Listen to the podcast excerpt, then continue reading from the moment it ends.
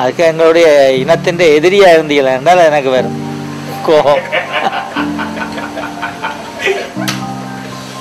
அப்ப என்னுடைய கோபத்தை நீங்க பார்க்கலாம். ஈழம் எயிட்டி செவன் மட்டக்களப்பில் பிளாட் மீது புலிகள் மேற்கொண்ட தாக்குதல். பதிமூன்று ஒன்பது ஆயிரத்தி தொள்ளாயிரத்தி எண்பத்தி ஏழு அன்று மட்டக்களப்பு கிராண்ட் பிரதேசத்தில் பிளாட் அமைப்பின் முக்கியஸ்தர்கள் மீது விடுதலை புலிகள் ஒரு அதிரடி தாக்குதலை மேற்கொண்டிருந்தார்கள். இந்திய படையினர் ஈழத்தில் நிலை கொண்டிருந்த காலப்பகுதியில் மட்டக்களப்பில் நடைபெற்ற முதலாவது தாக்குதல் என்று இதனை குறிப்பிடலாம். இந்த தாக்குதலில் பிளாட் அமைப்பின் சிரேஷ்ட உறுப்பினர்கள் பலர் கொல்லப்பட்டார்கள். பிளாட் அமைப்பின் அரசியல் துறை செயலாளர் வாசுதேவா இராணுவத்துறை செயலாளர் கண்ணன் மட்டக்களப்பு பொறுப்பாளர் சுபாஷ் ஆனந்தன் போன்றவர்கள் உட்பட இந்தியாவிலிருந்து அப்பொழுதுதான் இலங்கைக்கு திரும்பியிருந்த முக்கிய உறுப்பினர்கள் பலரும் கொல்லப்பட்டார்கள். பிளாட் அமைப்பின் மீது புலிகள் மேற்கொண்ட இந்த தாக்குதலானது அந்த காலகட்டத்தில் மாத்திரமல்ல தற்பொழுதும் கூட அதிகம் சிலாகிக்கப்படுகின்ற ஒரு தாக்குதல் என்றால் மிகையல்ல. பேச்சுவார்த்தைக்கு என்று அழைக்கப்பட்ட பிளாட் முக்கியஸ்தர்கள் புலிகளால் நயபஞ்சகமாக படுகொலை செய்யப்பட்டதாக இந்த தாக்குதல் பற்றி ஒரு பேச்சு தற்பொழுதும் இருந்து கொண்டே இருக்கின்றது. பிளாட் முக்கியஸ்தர்கள் மீதான தாக்குதல் இந்திய புலனாய்வு பிரிவான ரோபினாலேயே உத்தரவிடப்பட்டு புலிகளால் மேற்கொள்ளப்பட்டதான ஒரு குற்றச்சாட்டு அந்த நாட்களில் பிளாட் அமைப்பினரால் வெளியிடப்பட்டிருந்தது. பிளாட் முக்கியஸ்தர்களது நடமாட்டம் பற்றிய தகவல்கள் ரோபினாலேயே புலிகளுக்கு வழங்கப்பட்டதாகவும் கூட ஒரு பேச்சு அந்த நேரத்தில் அடிபட்டது. ஆனால் மேலே குறிப்பிடப்பட்ட வதந்திகள் பேச்சுக்கள் அனைத்தையும் கடந்து உண்மையில் என்ன நடந்தது என்கின்ற சரியான தகவல்கள் ஊடகங்களில் பெரிதாக வெளிவரவில்லை என்றுதான் கூற வேண்டும்.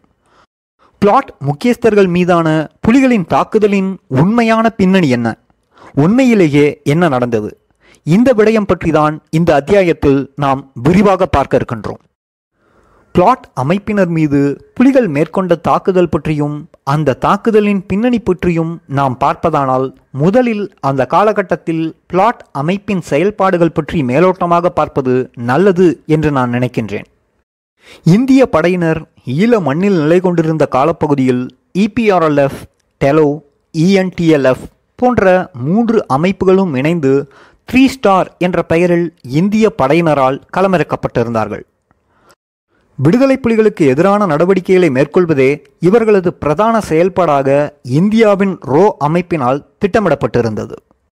இந்த தமிழ் ஆயுத அமைப்பினது சில நடவடிக்கைகளை முன்னரே பார்த்திருந்தோம். இதே வேளையில் அக்கால பகுதியில் பிளாட் அமைப்பும் தமிழ் பிரதேசங்களில் அதிக அளவில் ஊடுருவி நிலை கொள்ள ஆரம்பித்திருந்தது.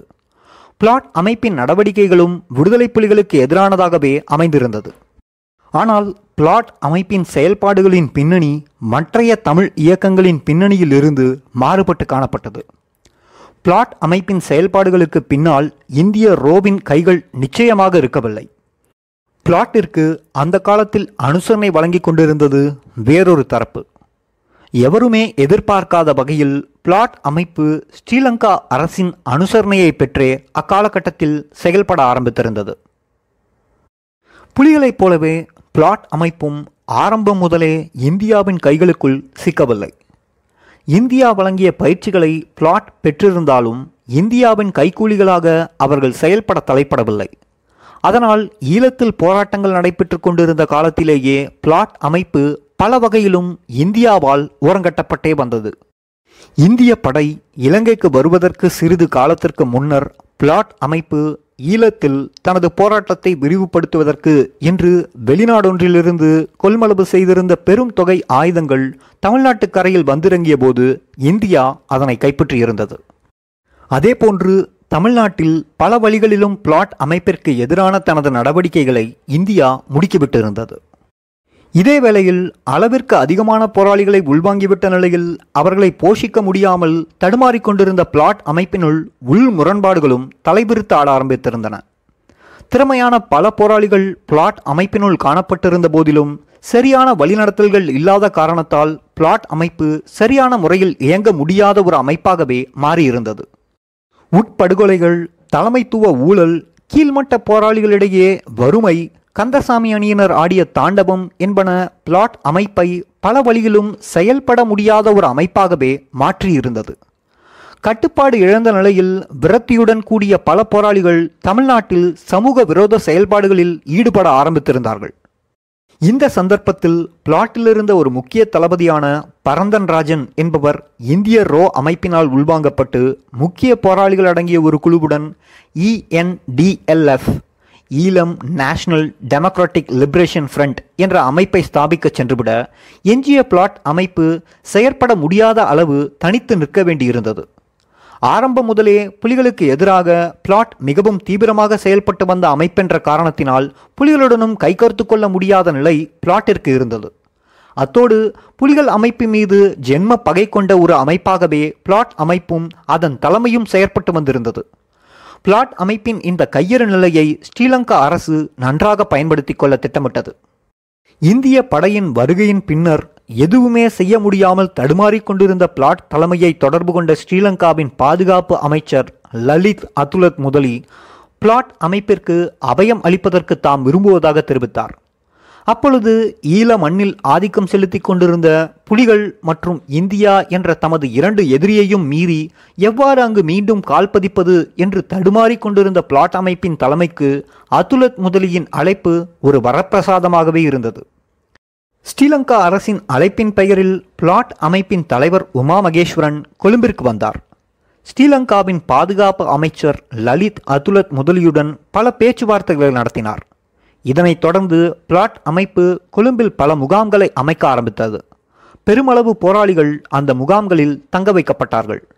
அந்த அமைப்பைச் சேர்ந்த பல முக்கிய உறுப்பினர்கள் ஸ்ரீலங்கா படை அதிகாரிகளுடன் இணைந்து செயற்படவும் ஆரம்பித்தார்கள். வாவுனியாவிலும் பல பிளாட் முகாம்கள் அமைக்கப்பட்டன. அப்பொழுது வாவுனியாவில் தங்கியிருந்த மேஜர் ஜெனரல் டென்சில் கோப்பகோடுவா வாவுனியாவில் பிளாட் அமைப்பு முகாம்களை அமைக்க உதவி புரிந்தார். மாணிக்கதாசன் தலைமையில் வவுனியாவில் பிளாட் அமைப்பு காலொன்று ஆரம்பித்தது.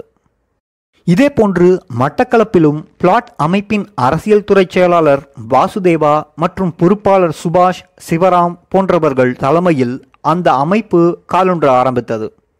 மட்டக்களப்பு மாவட்டத்தைச் சேர்ந்த பெருமளவு போராளிகள் பிளாட் அமைப்பில் இருந்ததால் அந்த போராளிகளின் பெற்றோர்கள் உறவினர்களை சந்தித்து தமது அமைப்பிற்கு ஆதரவு தேடிக்கொள்ளும் எண்ணத்துடனும் தமது அமைப்பை மீளவும் கட்டியெழுப்பும் நோக்கத்துடனும் செயற்பட ஆரம்பித்தார்கள். இந்த சந்தர்ப்பத்திலேயே மன்னாரில் புலிகள் அமைப்பின் மீது பிளாட் தாக்குதல் ஒன்றை மேற்கொண்டிருந்தது. அந்த தாக்குதலில் கில்மேன் அர்ஜுனா ரஞ்சன் என்ற மூன்று விடுதலை புலி உறுப்பினர்கள் கொல்லப்பட்டார்கள்.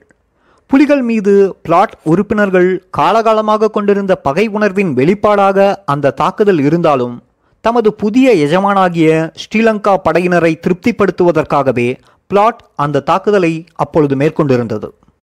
தமது உறுப்பினர்கள் மீது பிளாட் அமைப்பு மேற்கொண்ட தாக்குதல் பற்றி இந்திய படையினரிடம் தமது முறைப்பாட்டை தெரிவித்த புலிகள் சம்பந்தப்பட்டவர்களுக்கு எதிராக நடவடிக்கையை எடுக்க வேண்டும் என்று கோரினார்கள். இந்திய படை எந்த நடவடிக்கையும் எடுக்க முன்வராத காரணத்தினால் புலிகள் பிளாட்டிற்கு பதிலடி கொடுக்க தயாரானார்கள்.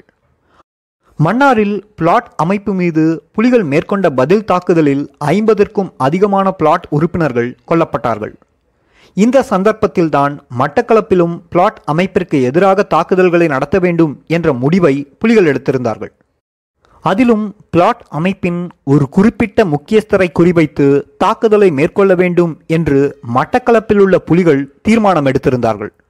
அந்த குறிப்பிட்ட பிளாட் முக்கியஸ்தரை குறிவைத்து அவர்கள் தேடி திரியவும் ஆரம்பித்திருந்தார்கள்.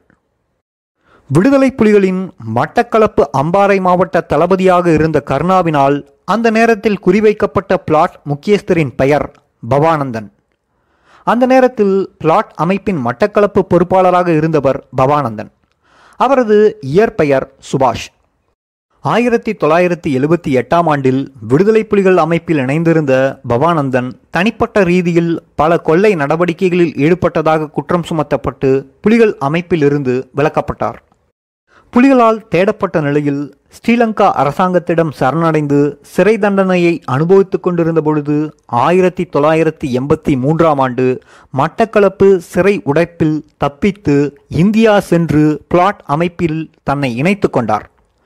புலிகள் அமைப்பிலிருந்து ஏற்கனவே பிரிந்து பிளாட் அமைப்பை ஸ்தாபித்திருந்த உமா மகேஸ்வரனுடன் அவருக்கு இருந்த அறிமுகத்தை பயன்படுத்தி கொண்டு பிளாட் அமைப்பில் தன்னையும் நிலைப்படுத்திக் கொண்டார்.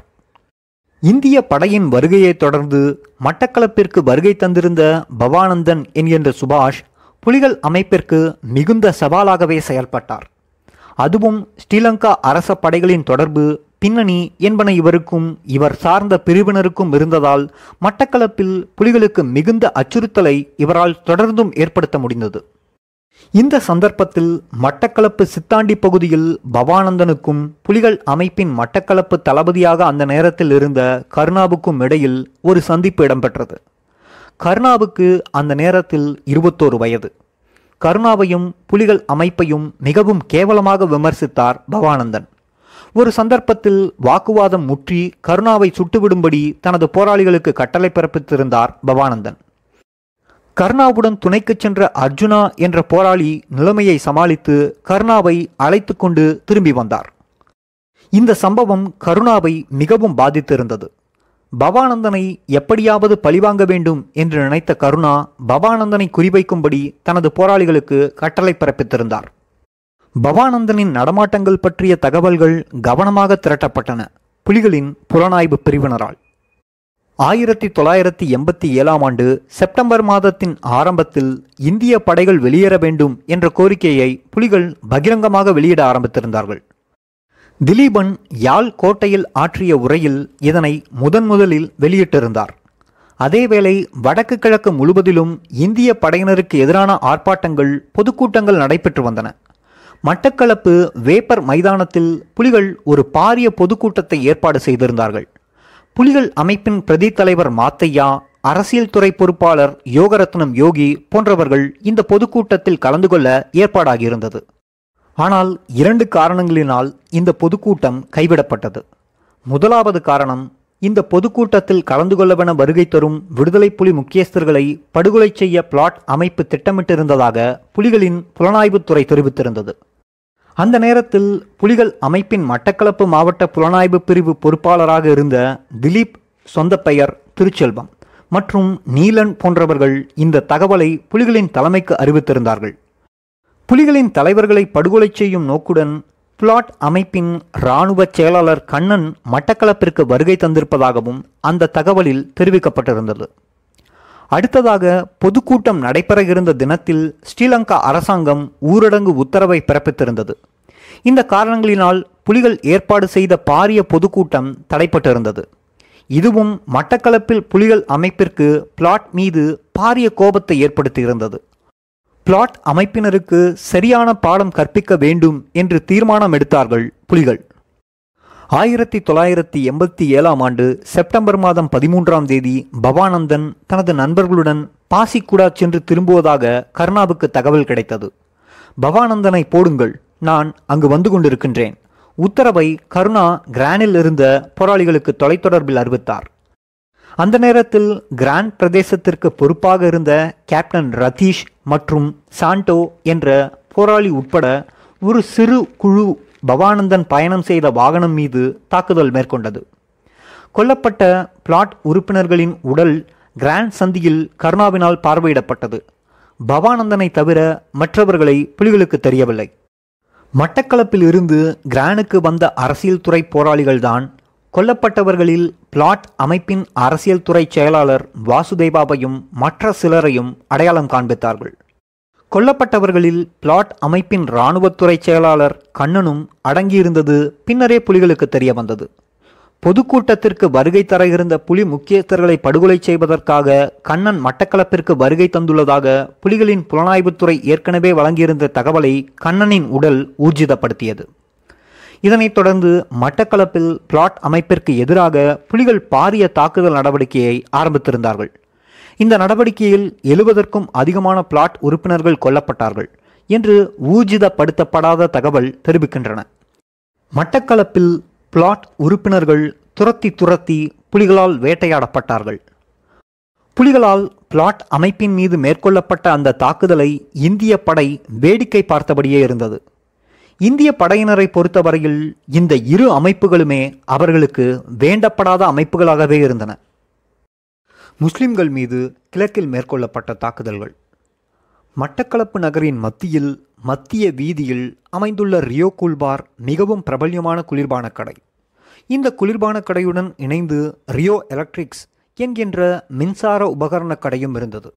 மட்டக்களப்பு காத்தான்குடியைச் சேர்ந்த முஸ்லிம் வர்த்தகர் ஒருவருக்கு சொந்தமான கடைகள் இவை. இந்திய படையினர் இந்த கடைகளில்தான் தமக்கு தேவையான மின்சார உபகரணங்களை கொள்மளவு செய்வது வழக்கம். அருகிலுள்ள குளிர்பான கடைகளில் குளிர்பானம் அருந்திவிட்டு ரியோ எலக்ட்ரிக்ஸில் தமக்கு தேவையான மின்சார உபகரணங்களை கொள்மளவு செய்வார்கள். அன்றைய தினம் ரியோ கூல்பாரில் குளிர்பானம் அருந்திவிட்டு அருகிலிருந்த மின்சார உபகரண கடைக்கு சில இந்திய படையினர் சென்றார்கள். கடையின் கல்லாப்பெட்டியில் இருந்த முதலாளிக்கு மகிழ்ச்சி. கடையின் உள்ளே இருந்த தனது உதவியாளரிடம் வருபவர்களை நன்றாக கவனிக்கும்படி உரிமையாளர் தெரிவித்தார். தனது கடைக்கு வந்த இந்திய படை ஜவான்களை குறிப்பிட்டு தனது உதவியாளரிடம் மச்சான்கள் வாராங்கள் உள்ளே கூட்டிக் கொண்டு போய் கவனி என்று தெரிவித்தார். முஸ்லிம்களை பொறுத்தவரையில் அவர்கள் சாதாரணமாக மச்சான் என்கின்ற வார்த்தையை அதிகம் உபயோகிப்பார்கள். அதிகம் நட்புரிமை பாராட்டும் நபர்களை அவர்கள் மச்சான் என்கின்ற வார்த்தையை உபயோகித்துத்தான் அழைப்பார்கள். கடைக்கு வந்த இந்திய படை ஜவான்களுள் ஒரு தமிழ்நாட்டு படைவீரரும் வந்திருந்தார். கடை உரிமையாளர் மச்சான் என்று தம்மை அழைத்தது அந்த இந்திய படைவீரருக்கு கோபத்தை ஏற்படுத்தியிருந்தது. கடை உரிமையாளரை சட்டையை பிடித்து வெளியில் இழுத்து வந்து தெருவில் போட்டார். நல்ல அடி உதை கிடைத்தது. கூட வந்த இந்தி ஜவான்களுக்கு என்ன நடக்கின்றது என்று புரியவில்லை. ஆனால் அவர்களும் தம் பங்கிற்கு அந்த கடை உரிமையாளரை போட்டு மிதித்தார்கள். சம்பவம் நடைபெற்ற இடத்தில் MCM Ismail and sons motor centre என்ற நிறைய முஸ்லீம் கடைகள் காணப்பட்டன. தெருவிலும் நிறைய பேர் இந்த சம்பவத்தை பார்த்து கொண்டு நின்றார்கள். நிறைய பேர் நின்று வேடிக்கை பார்த்து கொண்டு நின்றார்கள். எதற்கு அந்த வயோதிக நபரை போட்டு அடிக்கின்றார்கள் என்று எவருக்குமே புரியவில்லை. கேட்கவும் தைரியமில்லை. கடைசியில் அந்த இந்திய படை வீரரே சுற்றி நின்று வேடிக்கை பார்த்தவர்களுக்கு விளக்கினார். என்னை இவன் மச்சான் என்று அழைக்கிறான். இவனுக்கு நான் எப்படி மச்சான் ஆக முடியும்? இவன் ஒரு முஸ்லிம் பாகிஸ்தானி நானோ இந்து. என்னை மச்சான் என்று அழைத்ததன் மூலம் எனது தங்கையை இவன் பெண்ணாக கேட்கின்றான். இது சரியா? என்று கேட்டார். சுற்றி நின்றவர்களுக்கோ திகைப்பு. வேறு வழியில்லாமல் அங்கு திரண்டு நின்ற முஸ்லிம்களும் அவர் மச்சான் என்று அழைத்தது பிழைதான் என்று தெரிவிக்க வேண்டியிருந்தது. முஸ்லிம்கள் இந்திய படை ஜவான்களால் எதற்கெல்லாம் தாக்கப்பட்டார்கள் என்பதற்கு இது ஒரு சிறிய உதாரணம் மட்டும்தான். இது போன்ற இதனை விட மோசமான நிறைய சம்பவங்கள் கிழக்கு மாகாணத்தில் முஸ்லிம்களுக்கு எதிராக நடைபெற்றன. முஸ்லிம்கள் சாதாரணமாக அணியும் அவர்களது மார்க்க தனித்துவ அடையாளமான தொப்பிகளை அணிந்து செல்லும் முஸ்லிம்கள் அடையாளம் காணப்பட்டு பாகிஸ்தானி என்று கேட்டு கேட்டு தாக்கப்பட்டார்கள். பேருந்துகளில் பயணம் மேற்கொள்ளும் முஸ்லிம்கள் இந்திய படையினரின் சோதனைச் சாவடிகளில் இறங்காது விட்டால் போதும். அவர்கள் இறக்கப்பட்டு நையப்புடையப்பட்டு அனுப்பப்படுவார்கள். பயணங்களின் போது முஸ்லிம் பெண்கள் பர்தா அணிவதை தவிர்க்கும் ஒரு சூழ்நிலை கூட இந்திய படைகளின் காலங்களில் மட்டக்களப்பு அம்பாறை மாவட்டங்களில் உருவாகியிருந்தது முஸ்லிம் பெண்கள் என்று இந்திய படையினர் அடையாளம் கண்டுகொண்டால் பாலியல் சேட்டைகள் அதிகம் இடம்பெறும். இந்திய படையினருடன் உடனிருந்த தமிழ் இயக்க உறுப்பினர்களும் இதில் சற்று மோசமாகவே நடந்து கொண்டார்கள் என்பதும் குறிப்பிடத்தக்கது. இந்திய படையினரின் இதுபோன்ற துன்புறுத்தல்களின் பலனாக நிறைய முஸ்லிம் இளைஞர்கள் விடுதலை புலிகள் அமைப்பில் தம்மை இணைத்து கொண்டார்கள். பொறுப்பாளர்கள் தரத்தில் பல முஸ்லிம் இளைஞர்கள் செயல்படும் அளவிற்கு முஸ்லிம் இளைஞர்களின் பங்களிப்பு அக்காலகட்டத்தில் காணப்பட்டது. மட்டக்களப்பு அம்பாறை மாவட்ட தளபதியான கரிகாலன் விசு போன்றவர்களின் மெய்ப்பாதுகாவலர்களாக முஸ்லிம் போராளிகளே இருக்கும் அளவிற்கு முஸ்லிம் இளைஞர்கள் இந்திய படையினருக்கு எதிரான போராட்டங்களில் முனைப்பு வெளிப்படுத்தியிருந்தார்கள். விளைவு பல முஸ்லிம் கிராமங்கள் இந்திய படையினரதும் இந்திய கைக்கூலிகளினதும் தாக்குதலுக்கு உள்ளாக வேண்டிய துர்பாகிய நிலை உருவானது. சாய்ந்தமருது மாளிகைக்காடு பொத்துவில் காத்தான்குடி மூதூர் ஓட்டைமாபடி போன்ற முஸ்லிம் கிராமங்கள் இந்திய படையின் தாக்குதல் கொடுமைகளுக்கு உள்ளாகின. முஸ்லிம்கள் மீதான இந்திய படையினரின் தாக்குதலுக்கு முத்தாய்ப்பாக அம்பாறை மாவட்டத்தில் இடம்பெற்ற சில சம்பவங்களை குறிப்பிடலாம். இந்திய ரோபினால் வழிநடத்தப்பட்ட த்ரீ ஸ்டார் அமைப்புடன் இணைந்து சென்ற இந்திய படையினர் அம்பாறை மாவட்டத்தில் சாந்தமருது மற்றும் மாளிகைக்காடு முஸ்லிம் கிராமங்கள் மீதான தாக்குதல் ஒன்றை கட்டவிழ்த்து விட்டார்கள் ஆயிரத்தி தொள்ளாயிரத்தி எண்பத்தி எட்டாம் ஆண்டு மார்ச் மாதம் முப்பத்தி ஒன்றாம் தேதி இந்த சம்பவம் நடைபெற்றது. இந்த கிராமங்களுக்கு இந்திய படையினர் வாகனங்களில் வந்திறங்கி சகட்டு மேனிக்கு துப்பாக்கி பிரயோகம் செய்தார்கள். இந்த தாக்குதல் சம்பவத்தில் பதினாறு முஸ்லிம்கள் கொல்லப்பட்டார்கள். அறுபத்தேழு வீடுகள் சூறையாடப்பட்டு சேதமாக்கப்பட்டன. அறுபத்தைந்து மில்லியன் ரூபாய் பெறுமதியான சொத்துக்கள் உடைமைகள் சேதமாக்கப்பட்டதாக கணிக்கப்பட்டது. பல முஸ்லிம் பெண்கள் பாலியல் வல்லுறவிற்கு உள்ளானார்கள். இரண்டு வயது குழந்தைகள் முதல் அறுபது வயது முதியவர்கள் வரை இந்திய படையினரால் கொல்லப்பட்டிருந்தார்கள். விடுதலை புலி உறுப்பினர்களுக்கு இந்த கிராமத்து மக்கள் தஞ்சம் அளித்தார்கள் என்பது ஒரு குற்றச்சாட்டு. இந்த கிராமங்கள் முழுக்க முழுக்க முஸ்லிம் கிராமங்கள் என்பதும் இந்த கிராமங்கள் மீது இந்திய படையினர் தாக்குதல் மேற்கொள்வதற்கான இரண்டாவது காரணம். இதே போன்ற தாக்குதல் சம்பவங்கள் பொத்துவில் காத்தான்குடி மூதூர் ஓட்டைமாவடி போன்ற முஸ்லிம் கிராமங்களில் நடைபெற்றதும் குறிப்பிடத்தக்கது. முஸ்லிம்களுக்கு எதிரான இந்திய படையினர் தாக்குதல் நடத்துவது பற்றி பல கண்டனங்கள் எழுந்தன. இந்திய முஸ்லிம் அமைப்புகள் மூலமாக இந்திய அரசாங்கத்திற்கு அழுத்தங்கள் பிரயோகிக்கப்பட ஆரம்பித்தன. களத்தில் இருந்த இந்திய படையினர் இலகுவாகவே பொறுப்பை த்ரீ ஸ்டார் அமைப்பின் மீது சுமத்தியிருந்தார்கள். சாய்ந்தமருது மாளிகைக்காடு தாக்குதல் சம்பவங்களைத் தொடர்ந்து ஆயிரத்தி தொள்ளாயிரத்தி எண்பத்தி எட்டு ஏப்ரல் மாதம் இந்திய படை தளபதிகளுக்கும் முஸ்லீம் தலைவர்களுக்கும் இடையிலான ஒரு கூட்டம் ஒன்று ஏற்பாடு செய்யப்பட்டது. இந்திய படையின் அம்பாறை மாவட்ட தளபதியாக இருந்த கிருஷ்ணசுவாமி லோகநாதன் அந்த கூட்டத்தில் உரை நிகழ்த்தியதில் இந்திய இலங்கை ஒப்பந்தத்தை விடுதலை புலிகள் ஏற்க மறுத்ததைத் தொடர்ந்து விடுதலை புலிகளை முற்றாகவே அளிக்கும்படியான உத்தரவு இந்திய படையினருக்கு கிடைக்கப்பட்டது அதனால் புலிகளுக்கு எதிராக அனைத்து சக்திகளையும் அரவணைக்க வேண்டிய ஒரு தேவை எங்களுக்கு உருவானது. த்ரீ ஸ்டார் என்ற அமைப்பும் அந்த அடிப்படையிலேயே உருவாக்கப்பட்டது. ஆனால் இந்த த்ரீ ஸ்டார் உறுப்பினர்கள் தங்களுடைய ஆயுதங்களை முஸ்லிம்களுக்கு எதிராக இப்படி திருப்புவார்கள் என்று நாங்கள் எதிர்பார்க்கவில்லை என்று தெரிவித்திருந்தார். அதாவது தமக்கு எதிராக எழுப்பப்பட்டிருந்த குற்றச்சாட்டுகளை மிகவும் இலகுவாக தமிழ் இயக்கங்கள் மீது அவர் திருப்பிவிட்டிருந்தார்.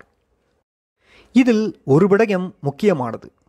முஸ்லிம்கள் மீதான தாக்குதல் நடைபெற்ற இடங்களில் இருந்து சுமார் ஒரு கிலோமீட்டர் தூரத்தில் இந்திய படையின் முகாம்கள் அமைந்திருந்தன.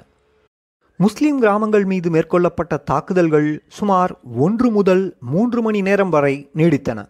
ஆனால் ஒவ்வொரு தடவையும் தாக்குதல் நடைபெற்று முடிந்து சுமார் ஒரு மணி நேரம் பின்னர்தான் இந்திய படையினர் ஸ்தலத்திற்கு வருகை தந்திருந்தார்கள். தமிழ் சினிமாக்களில் இந்திய போலீசார் வருவதைப் போன்று. இந்திய படையினரே இந்த தாக்குதலுக்கு காரணமானவர்கள் என்று முஸ்லிம்கள் நம்புவதற்கு இவைவிட வேறு என்ன உதாரணம் வேண்டும்? புலிகளுடன் முஸ்லிம்கள் செய்து கொண்ட ஒப்பந்தம். இந்திய படையினர் வடக்கு கிழக்கில் நிலை கொண்டிருந்த காலப்பகுதியில் முஸ்லிம்கள் மீது அவர்கள் வெளிப்படுத்திய வெறுப்புணர்விற்கான சில மாதிரிகளை கடந்த அத்தியாயத்தில் பார்த்திருந்தோம். கிழக்கு முஸ்லிம்களின் வரலாற்றில் என்றுமில்லாதவாறு ஒரு மோசமான அவலநிலையை அவர்கள் சந்தித்த காலம் என்று இந்திய படையின் ஆக்கிரமிப்பு காலத்தை குறிப்பிடலாம். அதேவேளை முஸ்லிம்களுக்கும் விடுதலை புலிகளுக்கும் இடையே அதிக நெருக்கத்தை ஏற்படுத்திய காலப்பகுதி என்றும் அந்த காலப்பகுதியை குறிப்பிடலாம். ஏராளமான முஸ்லிம் இளைஞர்கள் விடுதலை புலிகள் அமைப்பில் தம்மை இணைத்துக்கொண்டு இந்திய படையினரை பழிவாங்க துடித்துக் கொண்டிருந்தார்கள். கால ஓட்டத்தில் அவ்வாறு செய்யவும் தலைப்பட்டார்கள். மட்டக்களப்பு தரவை தாண்டியாடி கிளிநொச்சி போன்ற இடங்களில் விடுதலை புலிகளால் அமைக்கப்பட்ட மாவீரர் துயிலும் இல்லங்களில் ஏராளமான முஸ்லிம் வீரர்களின் கல்லறைகள் அமைக்கப்பட்டு இருந்ததும் குறிப்பிடத்தக்கது. ஸ்ரீலங்கா படையினரால் புலிகளின் மாவீரர் துயிலும் இல்லங்கள் அழிக்கப்படும் வரை முஸ்லிம்களின் கல்லறைகள் அங்கு பேணப்பட்டு வந்தன. இந்திய படையினருக்கு எதிரான விடுதலை புலிகளின் போராட்டத்தில் கிழக்கைச் சேர்ந்த முஸ்லிம் இளைஞர்களின் பங்களிப்பு பற்றியும் அந்த பங்களிப்பினால் இலங்கையின் இஸ்லாமிய சமூகம் எதிர்கொண்ட அவலங்கள் பற்றியும் மற்றொரு சந்தர்ப்பத்தில் விரிவாக பார்க்க இருக்கின்றோம்.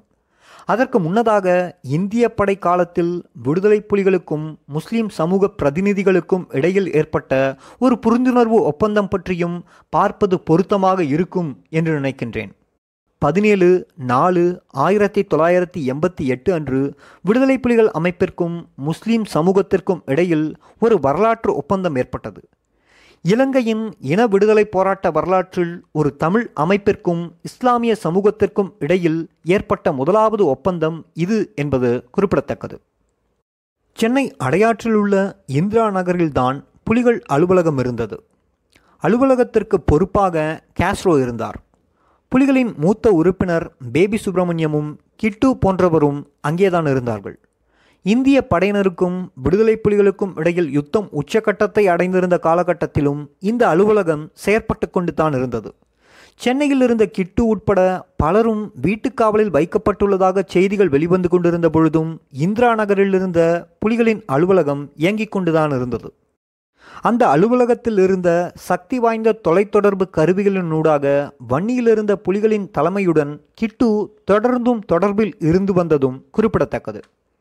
புலிகளின் நடவடிக்கை தொடர்பான முக்கியமான தகவலை ஒட்டுக்கேட்டு அறிந்து கொள்ள முடியும் என்ற காரணத்தால் இந்த தொலைத்தொடர்பு கருவிகளை புலிகள் சென்னையில் வைத்திருப்பதற்கு இந்திய புலனாய்வுத்துறை தெரிந்தே அனுமதித்திருந்தது. ஆயிரத்தி தொள்ளாயிரத்தி எண்பத்தி எட்டாம் ஆண்டு ஏப்ரல் மாதம் பதினைந்தாம் தேதி முஸ்லிம் ஐக்கிய விடுதலை முன்னணியின் தூதுக்குழு விடுதலை புலிகளுடனான பேச்சுவார்த்தையை சென்னை அடையாற்றில் இந்திரா நகரில் இருந்த புலிகளின் அலுவலகத்தில் ஆரம்பித்தது. இந்த பேச்சுவார்த்தைக்கு முஸ்லிம்களின் தரப்பில் பதியுதீன் முகமது தலைமை தாங்கினார்.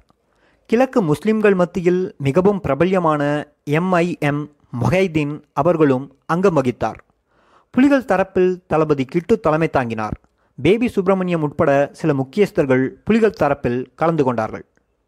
முன்னர் ஸ்ரீலங்காவின் கல்வி அமைச்சராக இருந்த பதியுதீன் முகமது பற்றி பெரிதாக எனக்கு தெரியாது. வியாபாரத்தையே முதன்மையாக நினைத்து கொண்டிருந்த கிழக்கு முஸ்லிம்களுக்கு கல்வியின் முக்கியத்துவத்தை உணர்த்தி அவர்களை கல்வியின் பாதையில் நடப்பித்த ஒரு முஸ்லிம் தலைவர் என்பதை தவிர அவர் பற்றி எனக்கு பெரிதாக தெரியாது. ஆனால் முஸ்லிம்களின் தூதுக்குழுவில் அங்கம் வகித்த முக்கியஸ்தர் எம்ஐஎம் முகைதீன் எனக்கு நன்கு பரிச்சயமானவர். முஸ்லிம்கள் தொடர்பான ஆழ்ந்த அக்கறை உள்ளவர். அதேவேளை தமிழ் முஸ்லிம் உறவு நீட்டித்து நிலைக்க வேண்டும் என்பதில் அதிகம் கரிசனை உள்ளவர். இரண்டாயிரத்தி இரண்டு சமாதான காலத்தில் புலிகளுக்கும் ஸ்ரீலங்கா அரசுக்கும் இடையிலான புரிந்துணர்வு ஒப்பந்தத்தை குலைக்கும் சதிகளுக்கு இந்தியா கிழக்கின் முஸ்லிம்களை பயன்படுத்த நினைத்த நேரத்தில் இந்திய சதியை முறியடிக்க வேண்டும் என்பதில் அதிகம் அக்கறையை வெளிப்படுத்தியவர் முகைதீன். கிழக்கு முஸ்லிம்களின் பிரதான பிரச்சனை அவர்களது வயல் நிலங்கள் புலிகளின் கட்டுப்பாட்டு பிரதேசத்தில் இருப்பதுதான் என்பதை உணர்ந்து கொண்டு புலிகளுடன் இது பற்றி பேசி முஸ்லிம்கள் புலிகளின் கட்டுப்பாட்டு பிரதேசங்களில் உள்ள தமது வயல் நிலங்களில் பயிர் செய்யும் ஏற்பாட்டை தனி மனிதனாக நின்று மேற்கொண்டவர் முகைதீன். புலிகளின் பிரதிநிதிகளுக்கும் முஸ்லிம் பிரதிநிதிகளுக்கும் இடையில் தொடர்ச்சியான கலந்துரையாடல்களை ஏற்பாடு செய்து அந்த சந்திப்புகளினூடாக கிழக்கு தமிழ் முஸ்லிம் கலவரத்தை ஏற்படாமல் தடுத்தவர் ஜனாப் முகைதீன் என்றால் மிகையாகாது. ஆயிரத்தி தொள்ளாயிரத்தி எண்பத்தெட்டு ஏப்ரல் பதினைந்தாம் தேதி ஆரம்பமான பேச்சுவார்த்தை பதினாறாம் தேதி நடைபெற்றது. முஸ்லிம்களின் தனித்துவம் முஸ்லிம்களின் தாயகம் அதிகார பகிர்வு போன்ற முக்கிய விடயங்கள் கலந்துரையாடப்பட்டன. பேச்சுவார்த்தையில் பேசப்பட்ட அத்தனை விடயங்களும் வன்னியில் இருந்த புலிகளின் தலைமைக்கு தொலைத்தொடர்பு கருவிகளின் ஊடாக அறிவித்தபடியே இருந்தார் காஸ்ட்ரோ. ஒப்பந்தம் பற்றிய முடிவு புலிகளின் தலைமையினால் தொலைத்தொடர்பினூடாக அறிவிக்கப்பட்டதும் பதினேழாம் தேதி புலிகளுக்கும் முஸ்லிம் ஐக்கிய விடுதலை முன்னணிக்கும் இடையிலான புரிந்துணர்வு ஒப்பந்தம் கைச்சார்ந்தானது அந்த ஒப்பந்தத்தில் காணப்பட்ட விடயங்களில் சில. ஒன்று இலங்கை வாழ் முஸ்லிம்கள் தமிழ் மொழியை பேசுபவர்களாக இருப்பினும் அவர்கள் வேறுபட்ட தனித்துவத்தை கொண்ட தமிழ் தேசியத்தினுள் உள்ளடங்கிய ஒரு இனக்குழு என்பதையும் வடக்கு கிழக்கு மாகாணம் ஏனைய தமிழ் பேசும் மக்களின் பாரம்பரிய தாயகமாக உள்ளது போலவே முஸ்லிம்களினது பாரம்பரிய தாயகமாக உள்ளது என்பதையும் ஏற்றுக்கொள்கிறோம். இரண்டு பதிமூன்றாவது திருத்தச் சட்டத்தை ஏற்றுக்கொள்ள முடியாது. மூன்று தமிழ் பேசும் சமூகத்தின் தாயகத்திற்கு ஒருமைப்பாட்டிற்கும் முஸ்லிம்கள் குந்தகம் விளைவிக்கக்கூடாது நான்கு. ஒன்றிணைந்த வடக்கு கிழக்கு மாகாண சபையில் முஸ்லிம்கள் முப்பது விதமான பிரதிநிதித்துவத்தை கொண்டிருக்க உரித்துடையவர்கள் ஐந்து.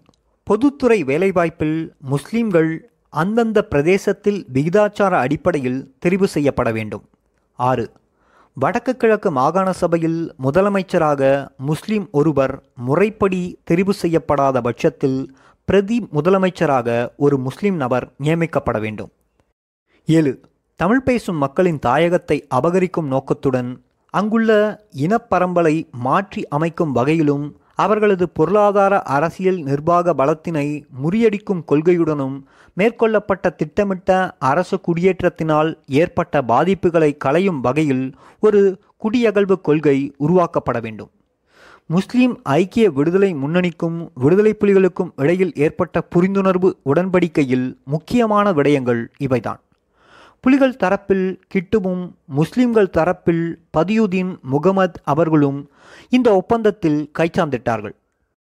இலங்கை அரசியல் வரலாற்றில் தமிழர் தரப்பும் முஸ்லிம்கள் தரப்பும் முதன் முதலாக ஒரு உடன்பாட்டுக்கு வந்த சந்தர்ப்பம் என்ற வகையில் இந்த ஒப்பந்தம் சரித்திர முக்கியத்துவம் வாய்ந்தது.